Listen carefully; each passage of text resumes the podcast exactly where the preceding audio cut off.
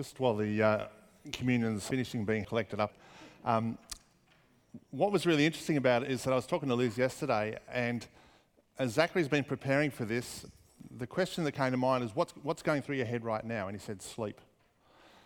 And, and that was just like the thought, it was, it was in the morning, obviously, and, and he was talking about being awakened in God. And he had no idea what I was preaching on because I haven't advertised the title, I haven't advertised anything.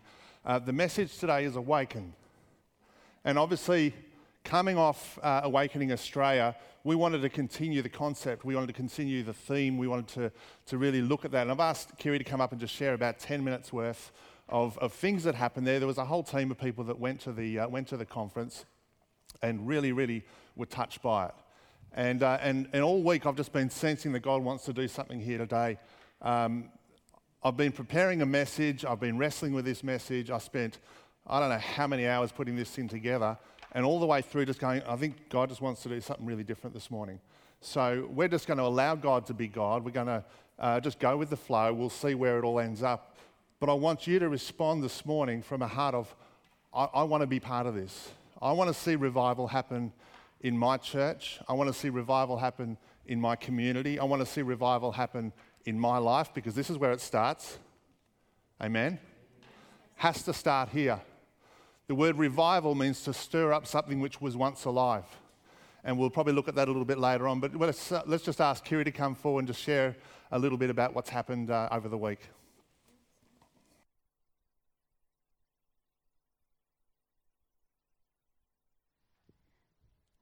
Am I good?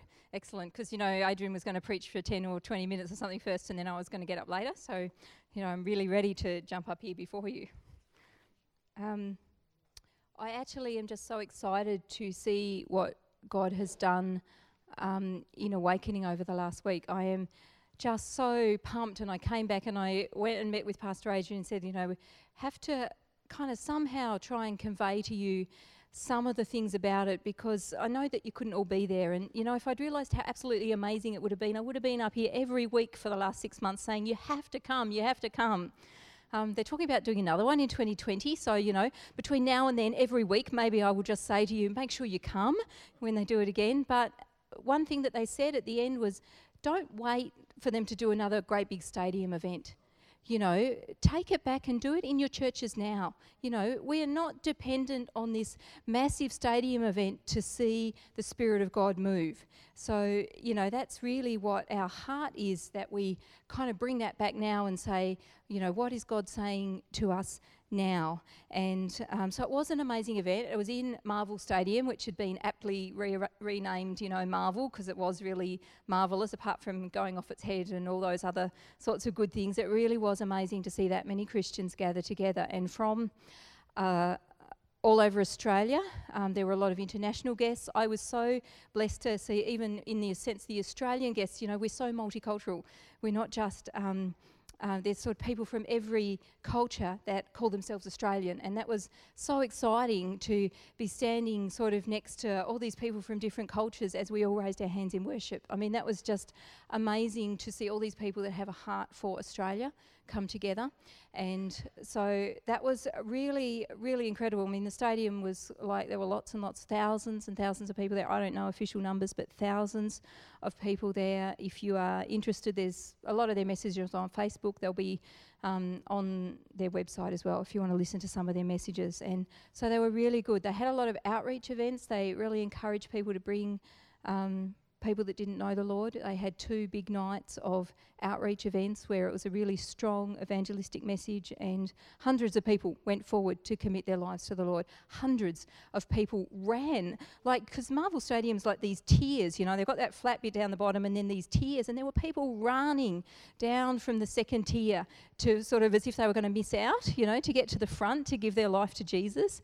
Um, so that's just like so incredible to see that kind of response. And then on Monday night, they had a big mass baptism at St Kilda Beach. Now, I'd already come back, so I couldn't go and see that, but I'm sure that would have also been really amazing to see all these people that gave their heart to the Lord be saved. And, um, you know, and they've really been talking about, you know, if you brought someone that wasn't saved, bring them to this, you know, planting them in local churches, not just, you know, making a commitment and then off they go and what do they do next, but, you know, getting them involved, getting them into the local churches. So, I wanted to share a couple of things with you that some of the speakers shared just to um, kind of pass on some of what their heart was. There were a few speakers from um, overseas that had come, and there were a couple of Australian speakers as well. And on the Sunday morning, they did, they called it a national church service, and they had well, they had worship, you know, worship, you know, worship, you know, you worship, and then maybe an hour and a half later you're still worshipping, and and then maybe eventually they get to the message. So you know, if you're after you know being out of there in an hour and 20 minutes, well, you wouldn't have even got to the message most days. but the worship was really, really, really good, and um, so they had a church service on Sunday morning where they invited a lot of Australian pastors to come and speak, and so they didn't have a big international preacher. They invited probably half a dozen different Australian pastors from different denominations to get up and speak, which is amazing because you hear the heart of the people from our nation. You don't just hear the heart of um, Heidi Baker and Bill Johnson, who are fantastic, of course, you know, and they came to bless our nation, but you hear the heart also of some of the Australian pastors. So they started off, um, and Phil Pringle spoke. Some of you would remember Phil Pringle from years ago. He's been a pastor in Australia for a long time. He shared from, so I'm just going to read a few things that people um, shared just to kind of give you a bit of an idea. So he shared from Matthew 9 36 to 10 verse 1, which is, But when he saw the multitudes, he was moved with compassion for them, because they were weary and scattered, like sheep having no shepherd. Then he said to his disciples, The harvest is truly plentiful, but the labourers are few. Therefore, pray the Lord of the harvest to send out labourers into his harvest. And when he had called his twelve disciples to him, he gave them power over unclean spirits to cast them out and to heal all kinds of sicknesses and all kinds of disease. And he talked about how Jesus empowers us to do what he did on earth. And so he calls us first to him, and then he sends us out with power to over unclean spirits, to cast them out, to heal all kinds of sicknesses and all kinds of disease. Um, and another thing that someone said at one point, you know, there's a verse that talks about the fields being white for harvest. And someone shared because they've been talking to a farmer, and I love these sorts of little details. When, when it's harvest time, the fields are actually golden, they're ready to be harvested. And when the fields are white, they're actually overripe. They're, they're a little bit past ready. And so when the fields are white, you know, you need to get that in really quickly or it's going to be too late. And so there's this sort of huge sense of urgency that starts to come through when you look at look at the word and when you apply that to our nation that like it's time now. It's not um, it's not like maybe in a little bit. It is actually time now that it's time for the harvest. It's time um, time for a move of God in our nation. Um, so I'll just run through these things, or I'll attempt to not get sidetracked. Um, Heidi Baker shared from 1 John 3. Verse 8 says, For this purpose the Son of God was manifest, that he might destroy the works of the devil. Her, she is love poured out for the people of Africa. She talked about being love manifest, that people need to feel the love of God poured out through our lives, that love has to look like something, that it can't just be words, that He wants to take you, fill you with His Holy Spirit, and send you out to be His hands and feet. And uh, her life is a testimony of that. And um, that was really encouraging to hear her and to hear some of her life and her passion poured out uh, for people, you know, for the lost, for the hurting, for the hungry, for um, yeah, for the people of, of that nation, but but you know, for the people of Australia as well. Um, in the Sunday morning service, Margaret Court spoke. Uh, some of you would remember that Margaret Court came here, um, I don't know how many years ago, quite a few years ago, um, and she talked about windows of opportunity that God opens for his people. And her heart is that there is a window now over Australia. We have a Christian Prime Minister, and the Holy Spirit is hovering over our nation to perform his word.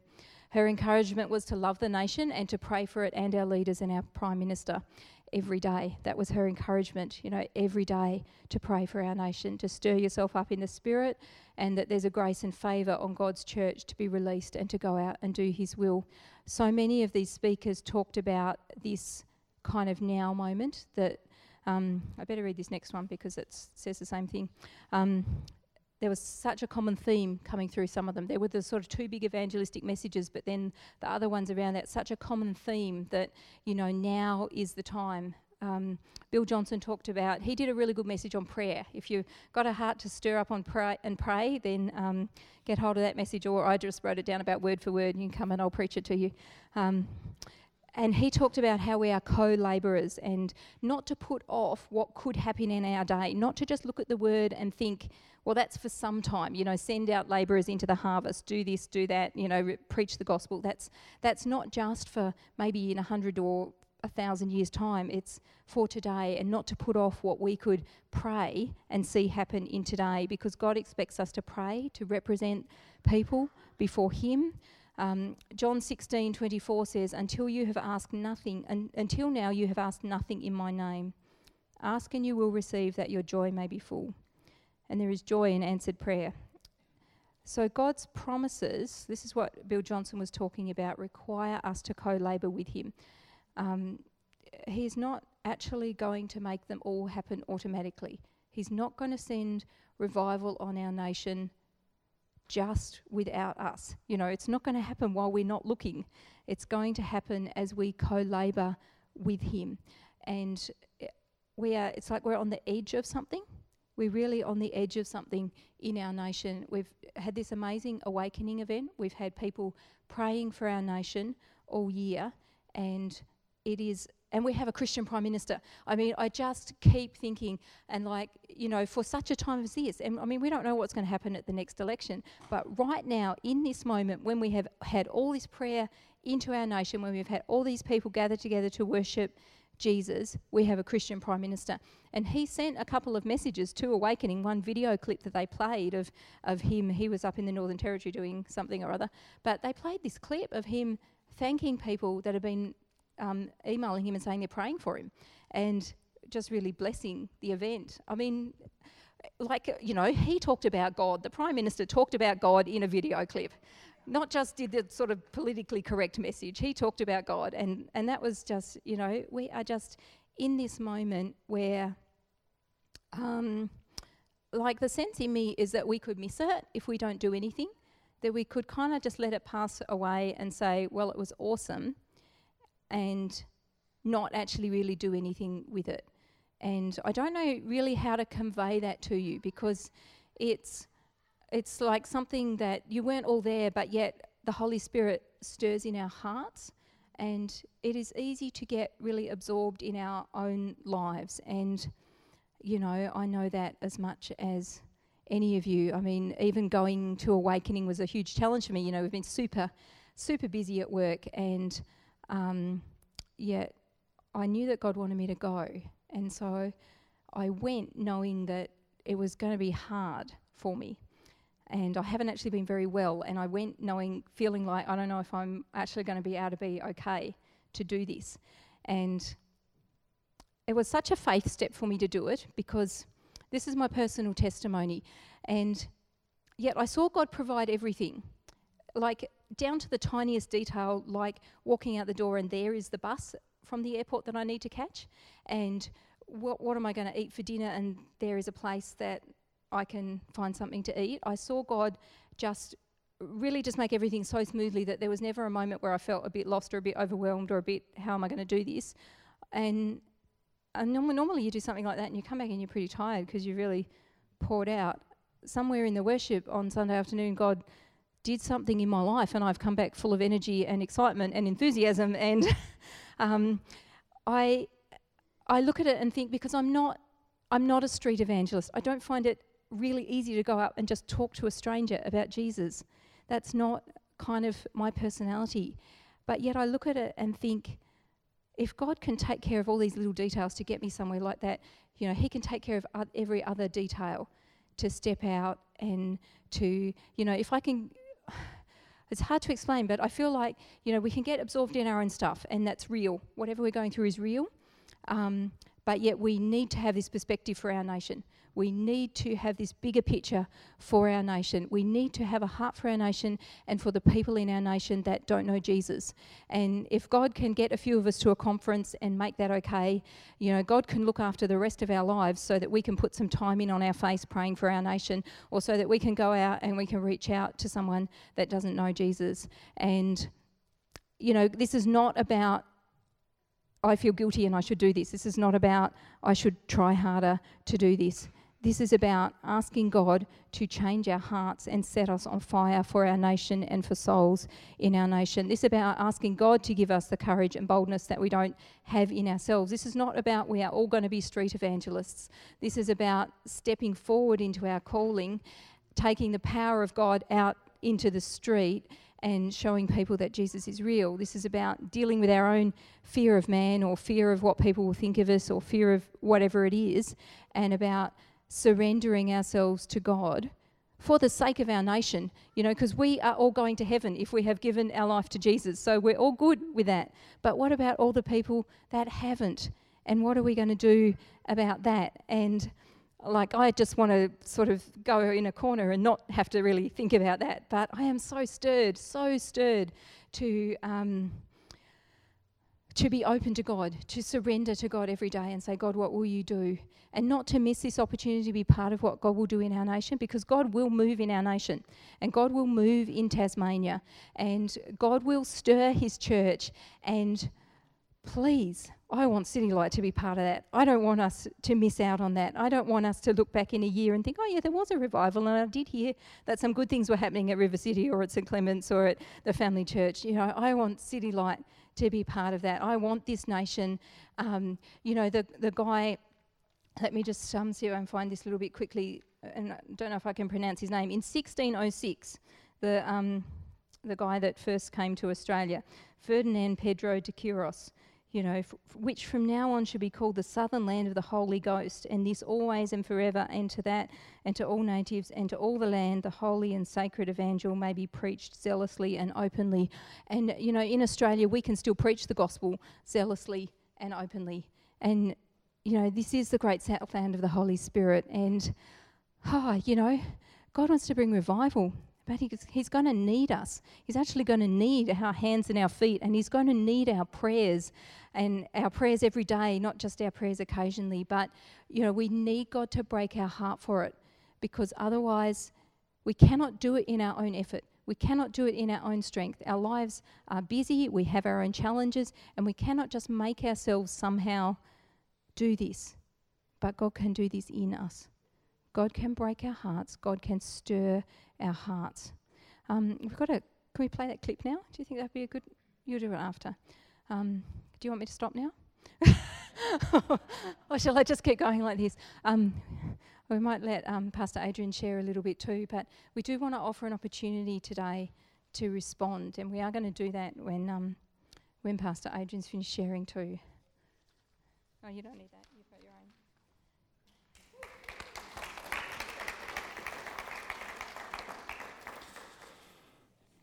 It was really exciting being, um, we weren't able to be there because uh, Nathan's uh, Bucks party was last weekend. So we've got a wedding this coming weekend, which is really exciting. So Rob and I will be on holidays for this next week. So if you try calling me, I will not respond.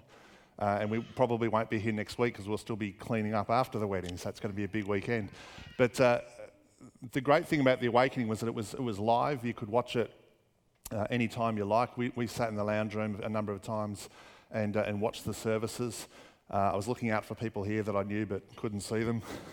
too, many there. Um, I had it going in the, uh, when I was in the garden one afternoon. I was listening to it out there. So, just, it's so there's so much available online now. We're so blessed. But over the last probably six months, there's been a number of churches, uh, particularly in Hobart, but all over Australia, have been praying for our nation in the lead up to the Awakening Conference. And what's been interesting is that the, uh, yeah, for the six months, everyone's praying. They're believing for revival. They're believing for breakthrough. They're believing for the miraculous. And, and there's been so many prophetic words about revival happening within Australia. There's been uh, prophetic words about revival starting in Tasmania. And, and I look at all these and I think this is awesome, but I've got to be part of that. And what I found interesting was that hearing different people's conversations and comments about the awakening, some said, well, we'll see what happens when it finishes. There's all this hype leading up to it. What'll happen afterwards? And I understand that. There was other people who would obviously have attended a concert for three days and had an absolute blast and loved it. But there's other people who have been praying, seeking God, believing for the miraculous, went to the conference, and they're coming home saying, This has to continue. We're believing for more, we're believing for more. So you've got the three different groups there, and depending on which one you're in, will depend on how you obviously view it. But regardless of where we fit in, revival is never going to come to Kingston, it's never going to come to City Light, it's never going to come to me unless I'm starting to put a demand on what God wants. And when I, when I say demand, I'm not talking about having a tantrum. I want this now. But if you uh, consider, can I just turn the, uh, Josiah, turn the stage lights down to zero for a minute? Just turn them right off. Some it's staying on, that's it. Um, now we consider these lights, they're here, the power is running to these lights, it's available. But these lights will not come on until Josiah puts a demand on the power supply. So if we can throw them up again now, suddenly there's a demand, the power is there. Now, the power is in this building all the time. We have the Holy Spirit available to us 24 7, but too often we're actually not putting the demand on the power that's available to us. And if we want to see revival, if we want to see a breakthrough, we've got to start putting a demand on the authority, on the anointing, on the power of the Holy Spirit that is available in us every single day. I don't need to wait to come to church to get prayer. Because if I come in this building uh, the night of the floods back in May, I walked in this building at 12:30 to find the place underwater. First thing I did was hit the lights. If I didn't know where the lights were at 12:30 in the morning, I would be in trouble. You need to know how to access the power when there's no one around. And the Holy Spirit is in you, on you, part of your life every single day, but you need to know how to tap into that if we want to see revival happen. And revivals like Azusa Street, the Welsh Revival, uh, there's a number of different ones. They're all significant outpourings of the Holy Spirit. And we, we know that they're, they're unique and the Holy Spirit's involved in those. But if we go back to Acts 2, we see that's when the Holy Spirit actually came upon the church for the first time. And like I said earlier, a revival is when something that was alive comes alive again. So if you want to know what a revival looks like, look at Acts 2. The Holy Spirit came upon them. There was a fire in them. They went out and preached. The first meeting they had, straight, they walked outside, had their first meeting, 3,000 people saved. Things started happening. The very next chapter, a lame man starts walking. Then a few verses later, 5,000 people get saved. That's revival. Well, it's actually not because it's the first time it happened. But if we want to see revival, it means going back to what originally was. And that's the original that we need to be pursuing as a church. And what I find interesting, and, and Daniel said this to me years ago, he said, for a Pentecostal church, we're not very Pentecostal. He said some of the mainline churches are more Pentecostal than Pentecostal churches. So, are we really going to pursue the things of the Spirit, or are we just going to do church on Sunday? If we want to see revival, we have to start making demands on the power that exists within us. And so often we're worried about what people think, and we don't care what God thinks.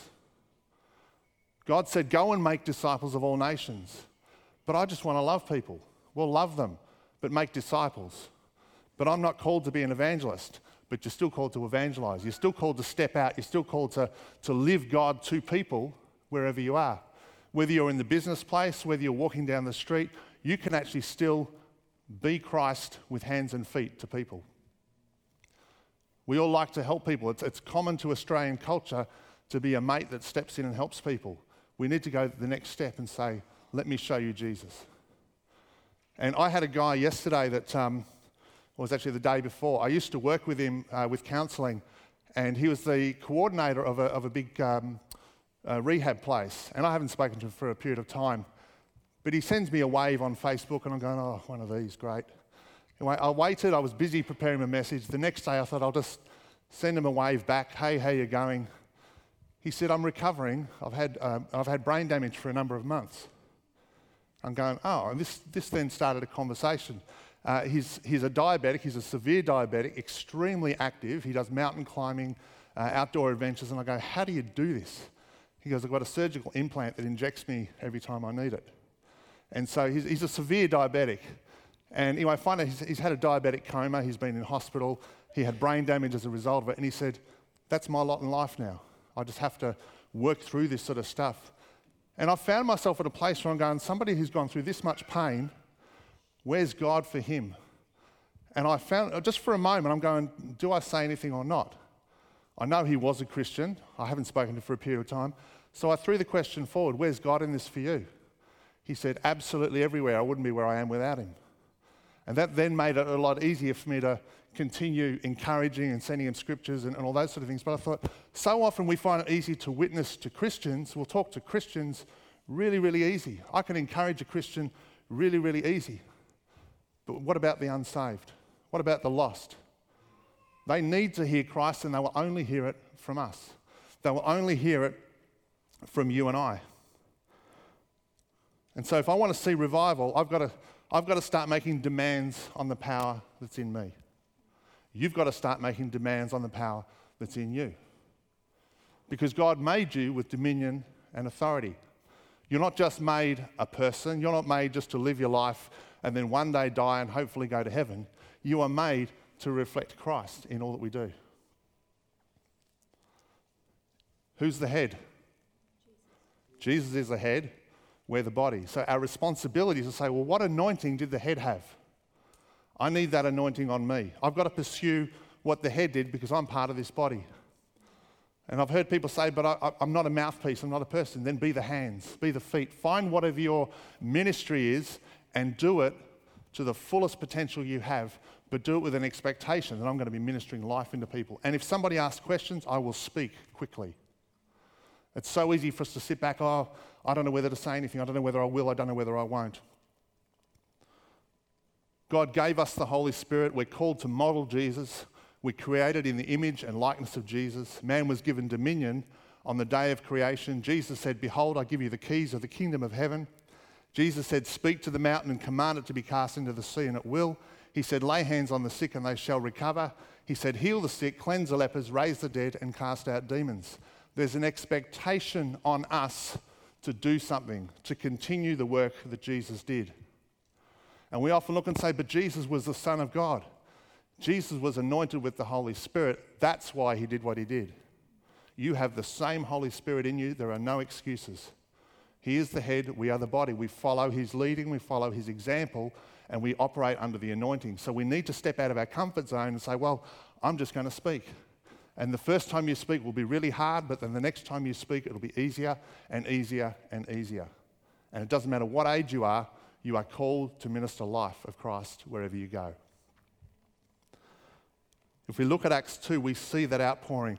And that's the sort of thing that I want. And every time we look and say, well, revival's what I'm looking for, I've got to come back to Acts 2. But you know what? There's no mention of an outpouring of the Holy Spirit in the form of a revival after that. They just continued living in that. So we're often saying, well, we're waiting for an outpouring of the Holy Spirit. We're wanting to see revival in our nation, and we're looking for this one day event. But the Holy Spirit rests on us today. We're called to be the Acts 2 church today. We're called to pray for people today and expect God to do things today, not wait for a revival. So, as we're going to start putting demands on the anointing, God's going to start responding to the church, and then you'll start seeing things happen. But it has to start with us first. It starts with an attitude of, I want to give my absolute all. If we look at 2 Kings chapter 2, when Elijah was taken to heaven, Elisha said, I want a double portion of the anointing that's on you. And Elijah said, If you see it, you'll have it. So then Elijah's taken to heaven. Elisha walks away and he says, he, he just knows. He's seen God time and time again be faithful and he knows, I've seen it. Therefore, this anointing is mine. This double portion is mine. I'm going to start living with this right now. And it's interesting, he picks up the mantle, he walks to the water, hits the water, and says, Where is the God of Elijah? And we often read that and we don't really understand the depths of it. And so I pulled it apart the other day and I was looking at when he struck the water, it can be written in two ways. The first one, when you look at the grammar, I won't have it pronounced right, but the first one I think is called Qal, where it's just a statement of fact. It's just a simple action. He sat, he talked, he ate, he hit the water. It's a simple action, it's finished. The next one is Hifil. And I know I've pronounced that one wrong, but the concept is that there's a, there's a causative effect behind it.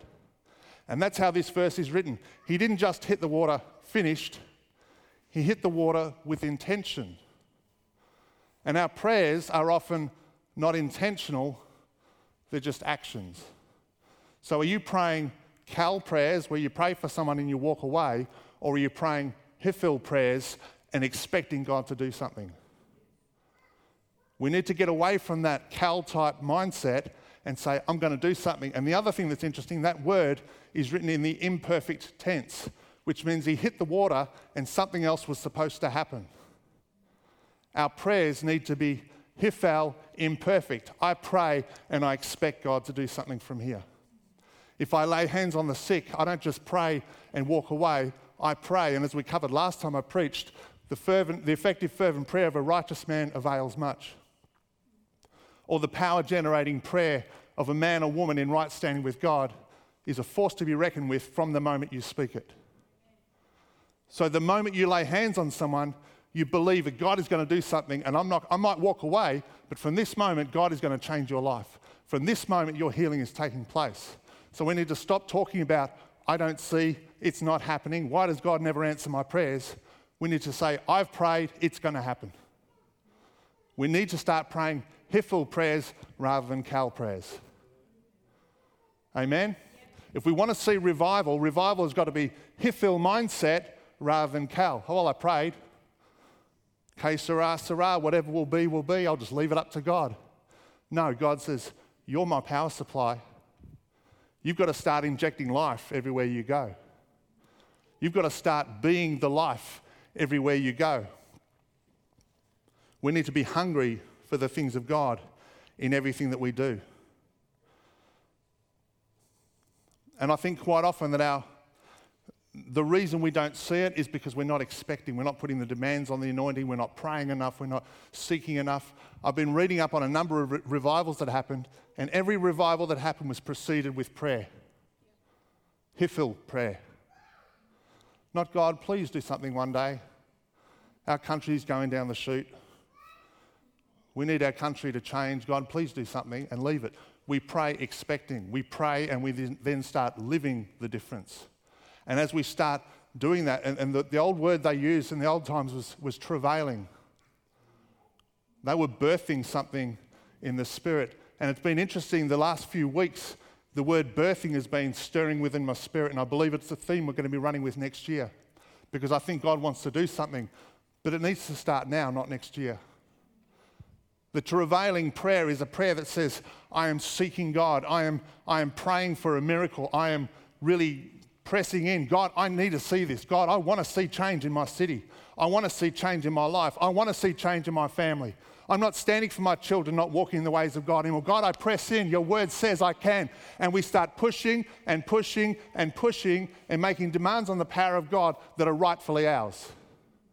If we want to see revival, we have to start pushing. Our prayers need to be expectation prayers. And stop speaking Stop cancelling out your prayers. The moment you speak it, this is what I'm believing for, then you start speaking. God is breaking through. My family are getting saved. I believe that my kids will know God. And over the last number of weeks, I've seen God start doing things. I've seen people contact me saying, I want to apologise for this. I've heard people getting saved. Last, uh, last night, Daniel was at uh, Red Frogs in Queensland, and he said a guy walks up the street. They had a, uh, a girl on a bridge, one of the suicide attempts that happens quite often. They talked her down, they took her into a counsellor, and he said, I wasn't allowed to go inside. Because I'm more trained than the counsellor, and I had to stay outside. He goes, But, he said, What I saw was this guy turns up, he goes, You guys are red frogs? He goes, Yep. He goes, Someone gave me a Bible. What's it all about?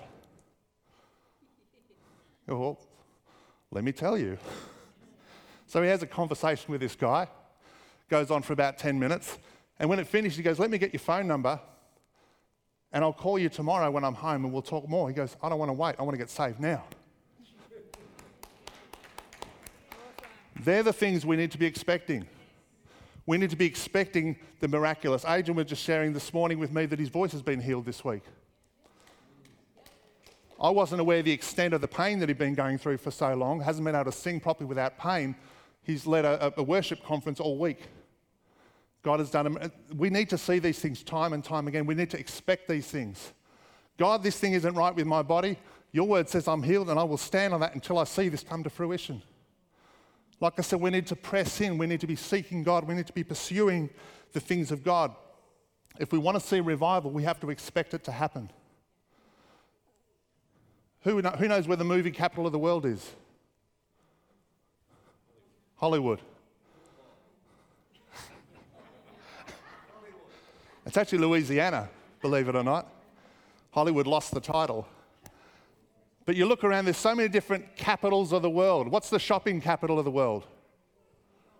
New York. What's the nightlife capital of the world? What's the revival capital of the world? We need to have that. Ex- See, the reason people go to the movie capital of the world or the shopping capital of the world, that's where it's all happening. If I want to be part of that, that's where I go. So if I want to see a revival happen here, then I've got to start living so that people say, this is the place to be. You don't sound excited. I want to see revival happen in this church.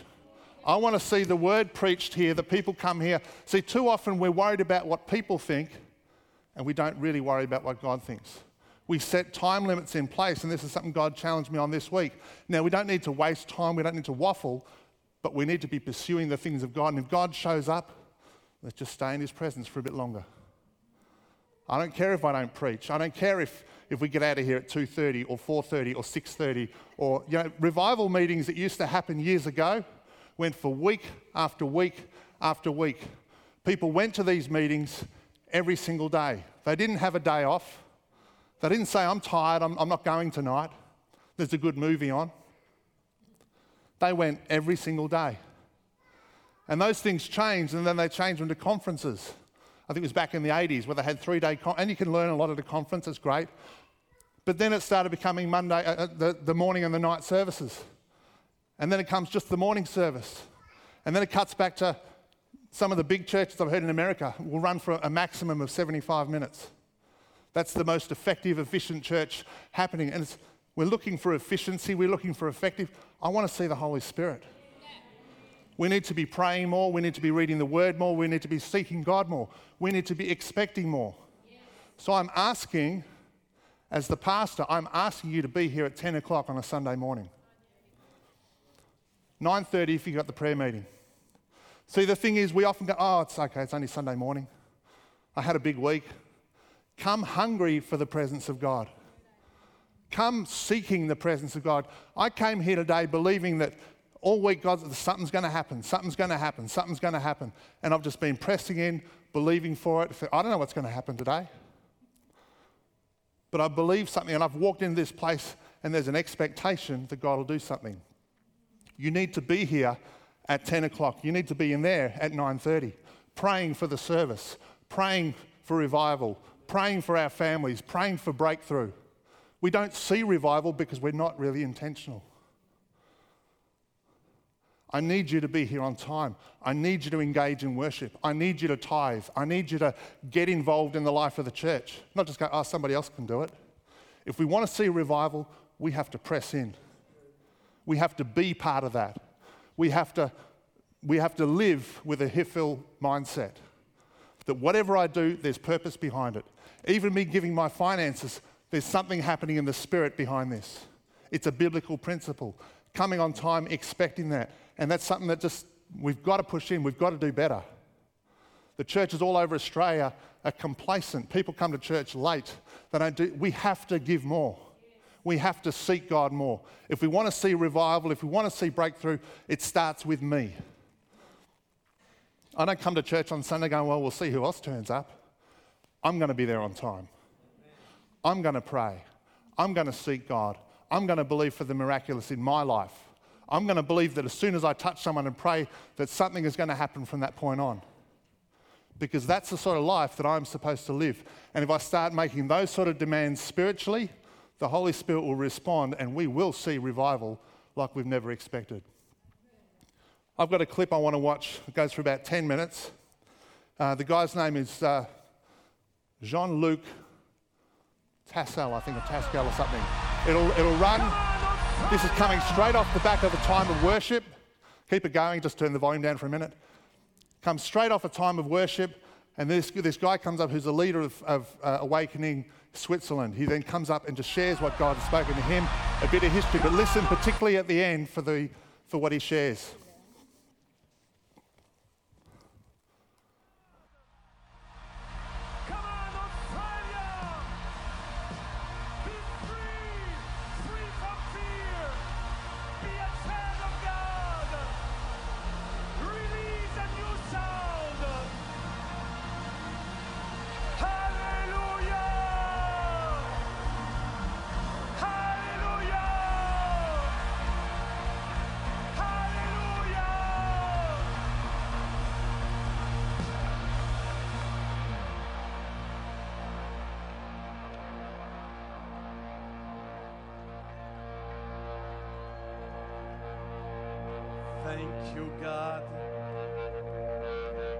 Precious Papa, we love you and we belong to you. And Australia belong to you. And because this continent belong to you, God, I can hear a new sound coming from heaven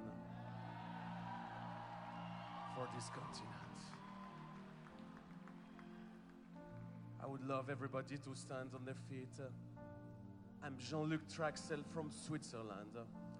At the age of five, I give my life to Jesus.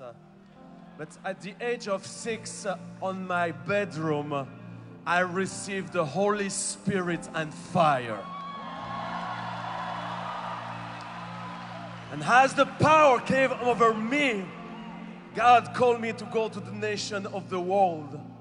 But on this fire, I heard a voice coming from heaven, coming audibly, and I heard it out loud Europe shall be saved.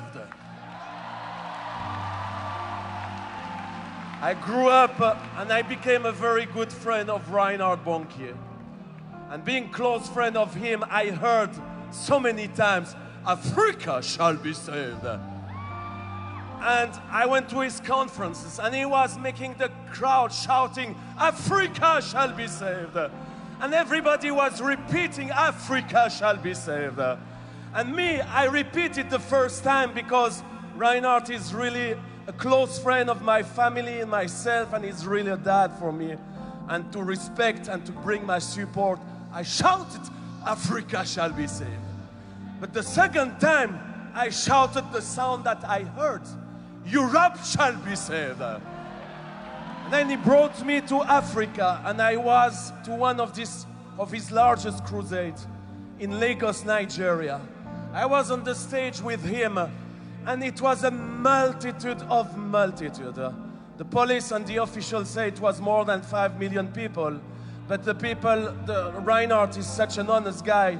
It was 1.6 million people. Preach the gospel. When the altar call was done, 1 million and 36,000 people fill up the decision card for Jesus. I was crying like a baby seeing that. The Lord said, Go back to Europe, you're gonna see the same things. A few years later, I started to see something happening in my continent. People said for many years it was like the hardest continent. Even many places were called the cemeteries of missionaries. Uh, and it was hard, difficult.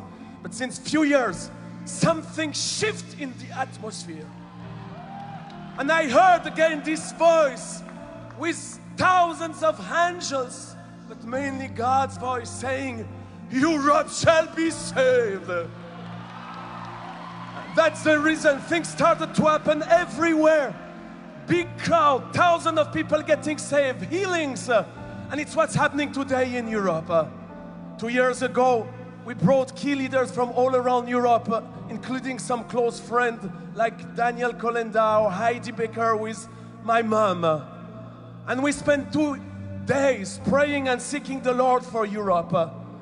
And at the end of this time, all of them, they lay down their egos and their logos and they say, let's walk together to bring back Jesus in Europe. And let's walk together for 100 million souls. And that's the way this movement started. Today, it's going everywhere. From the Catholic cardinal, the archbishop of the Lutheran churches, even some top president, politician, even some people in the high level, they are coming together.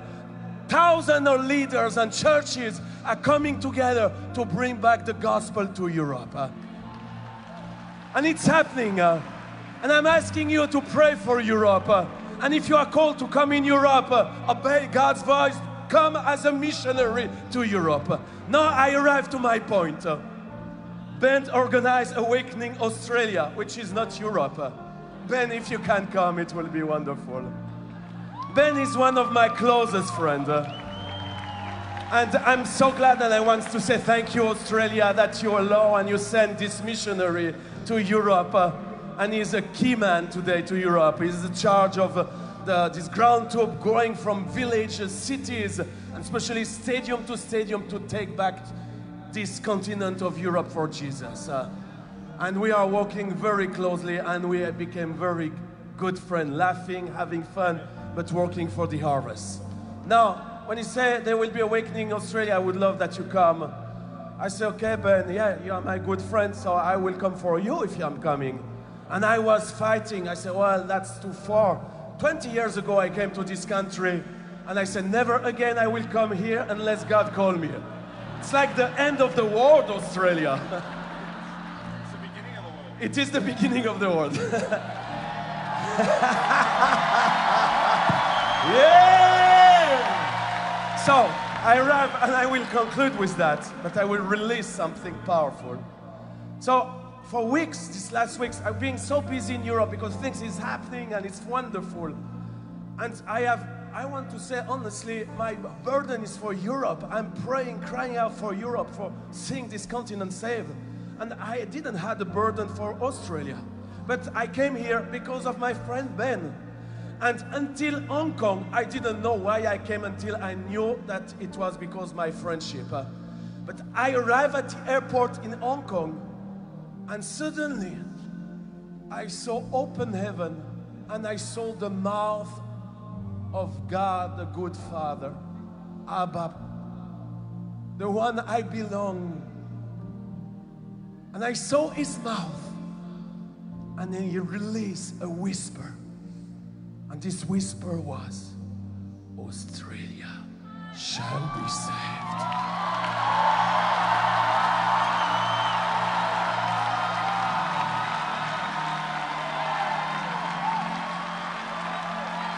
I said, Papa, why do you whisper? When I heard Europe shall be saved, you were standing on your feet and releasing this sound over the continent of Europe. He said, Go to Australia and tell to my church to put volume on this powerful sentence.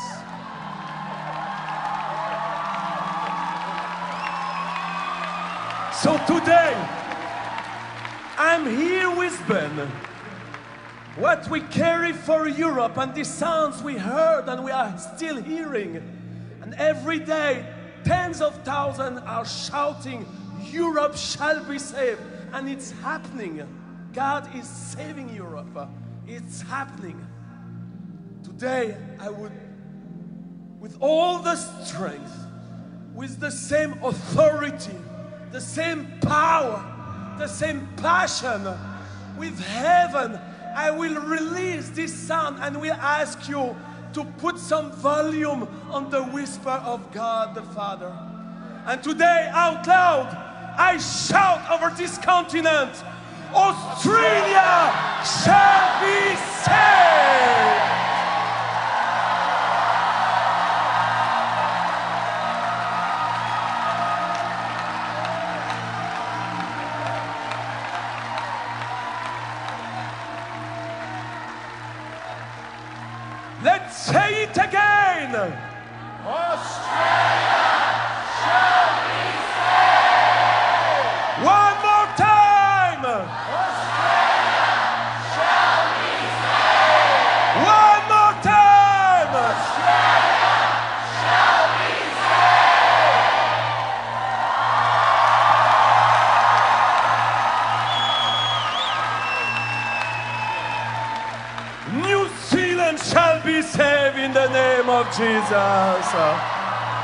And this morning I was running here in Melbourne and I felt the revival coming to an island.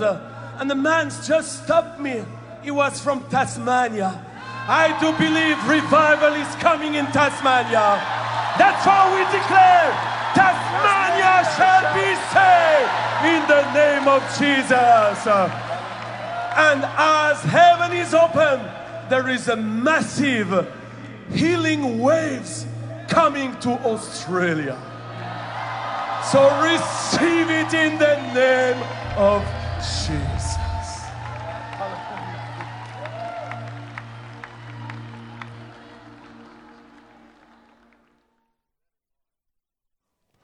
With that in mind, who wants to see revival in Kingborough?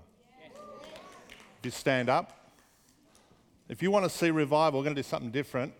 I'm going to ask you to come forward.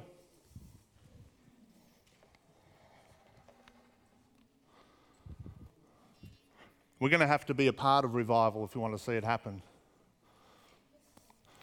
And I'm going to ask don't stay in your seat. If you want to see revival, come forward. So often we just sit there and we wait for somebody else. We think, oh, I don't have to. If you want to see revival, come forward. You need to respond. Unless you're medically unable to, everyone should be here because I want to see God move in this city. Amen. Amen. We're going to pray. I was going to get um, how many people here actually went to the Hands Nice and High? I'm going to get you guys, including the young guys that might be here, to wander around and just start laying hands on people, just imparting. So the key is what was released there on the Sunday, there was an activation service where they, they prayed over people for an activation, uh, literally on them, that they can then take that out. We're asking that these guys just lay, don't pray anything else, but just imparting what God's given you. So don't think, oh, I've, been, I've had a kid lay hands on me, I've had an old person. Lay. Just receive. This is part of that Hiphil praying. I'm expecting God to do something. Because when Elisha hit the water, he didn't just tap it, he hit it hard and he caused the water to move. And he believed that God would do the rest.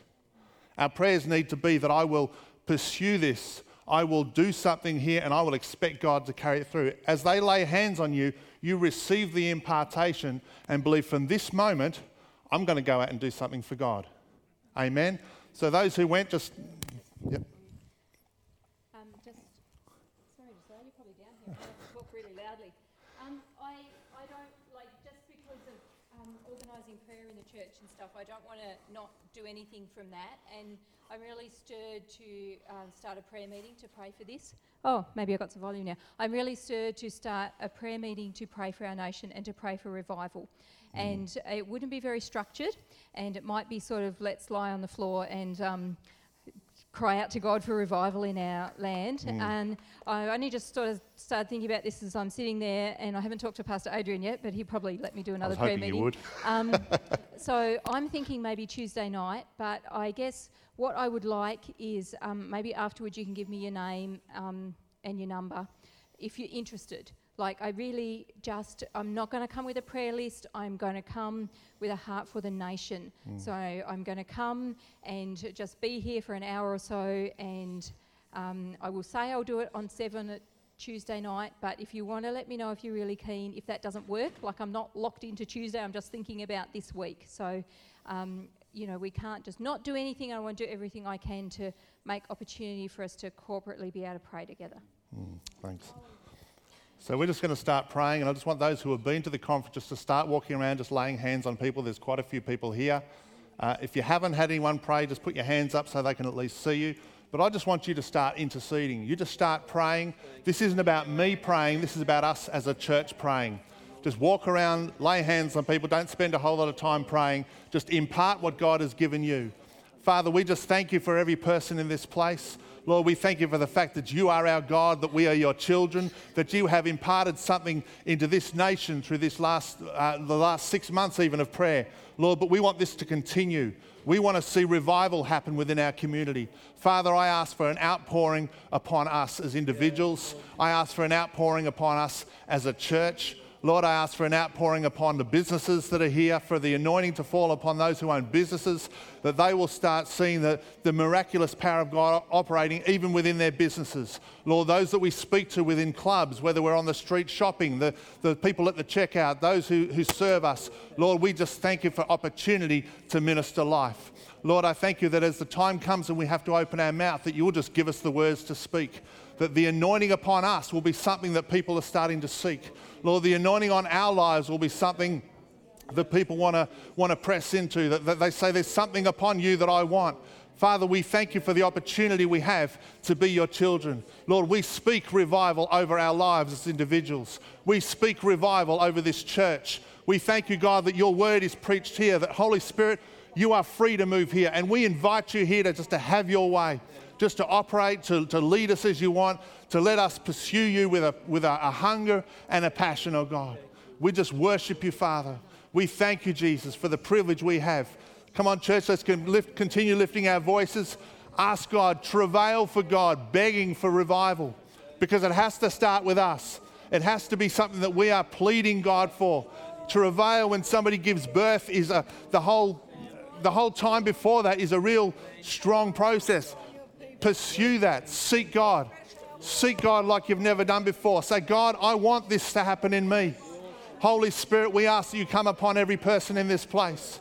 Baptize us with a fresh anointing. Baptize us with your fire. We ask for an outpouring in this place. Lord, we ask for an outpouring. Do the work in us, oh God. Do the work in us, oh God.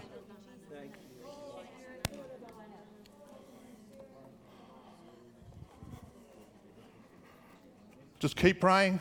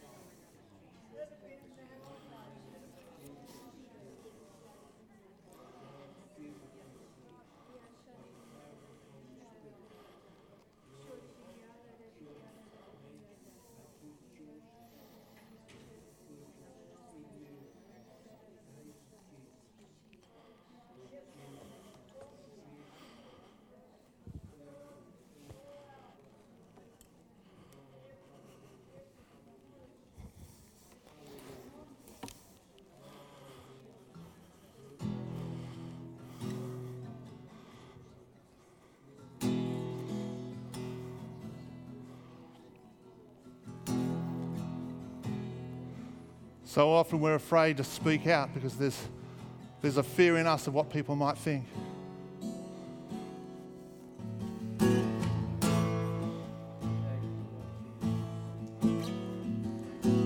Just as we were worshiping earlier on, I just saw like it was just the whole, the floor of this building was covered in water. And I felt like God was saying, Look down at your feet can't you see the waters rising? I am doing something new. But I don't want it just to stop at your feet. I want the water to keep rising. And I just sense it was almost like an open-ended thing that we're able to we're able to enjoy the water that's flowing because the rain, even in the natural over the last week, had just been flowing. And it hasn't been a, a storm rain, it's been a soaking rain. And I feel that's this morning, as much as it's been frustrating me because I've got things at home I need to do before the wedding. I'm looking at that saying, This is spiritual. That God is pouring out His Spirit, and He wants us to be part of that. And being open ended, we need to step into that water.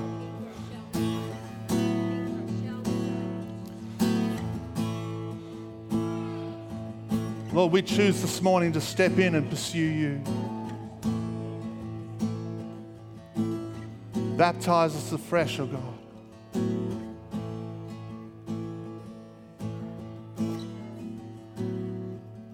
Jesus.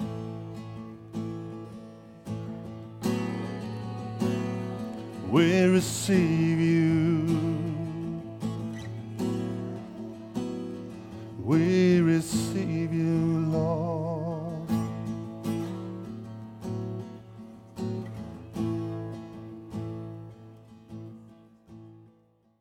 Father, we declare in this place today that you are indeed our Lord. We surrender our lives to you. Father, I thank you for every person that's responded this morning. Lord, we continue to declare healing. We continue to declare breakthrough. We continue to declare the miraculous over every person here. I thank you, Lord God, that we can pray prayers that expect more. We can pray prayers that don't just stop with the words, but continue on because your anointing is upon us. Lord, we speak your anointing upon every person here. I thank you, Lord, that our words will be filled with life, that you will cause us to guard even the words that come out of our mouth in how we speak during the week. Lord, that we will continue to live a life that honors you, that, that, glorifies you, that declares you Lord and King. Father, we thank you for the privilege we have of spending time in your presence. But Father, I ask that as we go from here, you give us opportunity to minister life. You give us opportunity to speak. You give us opportunity to act in a way that shows Christ to others. Lord, we thank you that we're not just commissioned to be here, but we're commissioned to be out in the world. And we just ask that you just orchestrate our steps from here on end. We just surrender to you. We thank you for your lordship, and we continue to worship you and praise you, for you are our King. And we declare together that Kingborough shall be saved. Amen. Amen. Amen. Just thinking of what he was saying, the body of Christ needs to put volume to that phrase. That it's our responsibility, not just the words we speak, but it's our responsibility to live volume to that phrase. So it starts here. Together, let's just declare it Kingborough shall be saved. Kingborough shall be saved. Kingborough shall be saved. Lord, we declare it. We thank you for it. We agree with it, Lord, and we will start living this out to glorify you. And we thank you in Jesus' mighty name. Amen. Amen.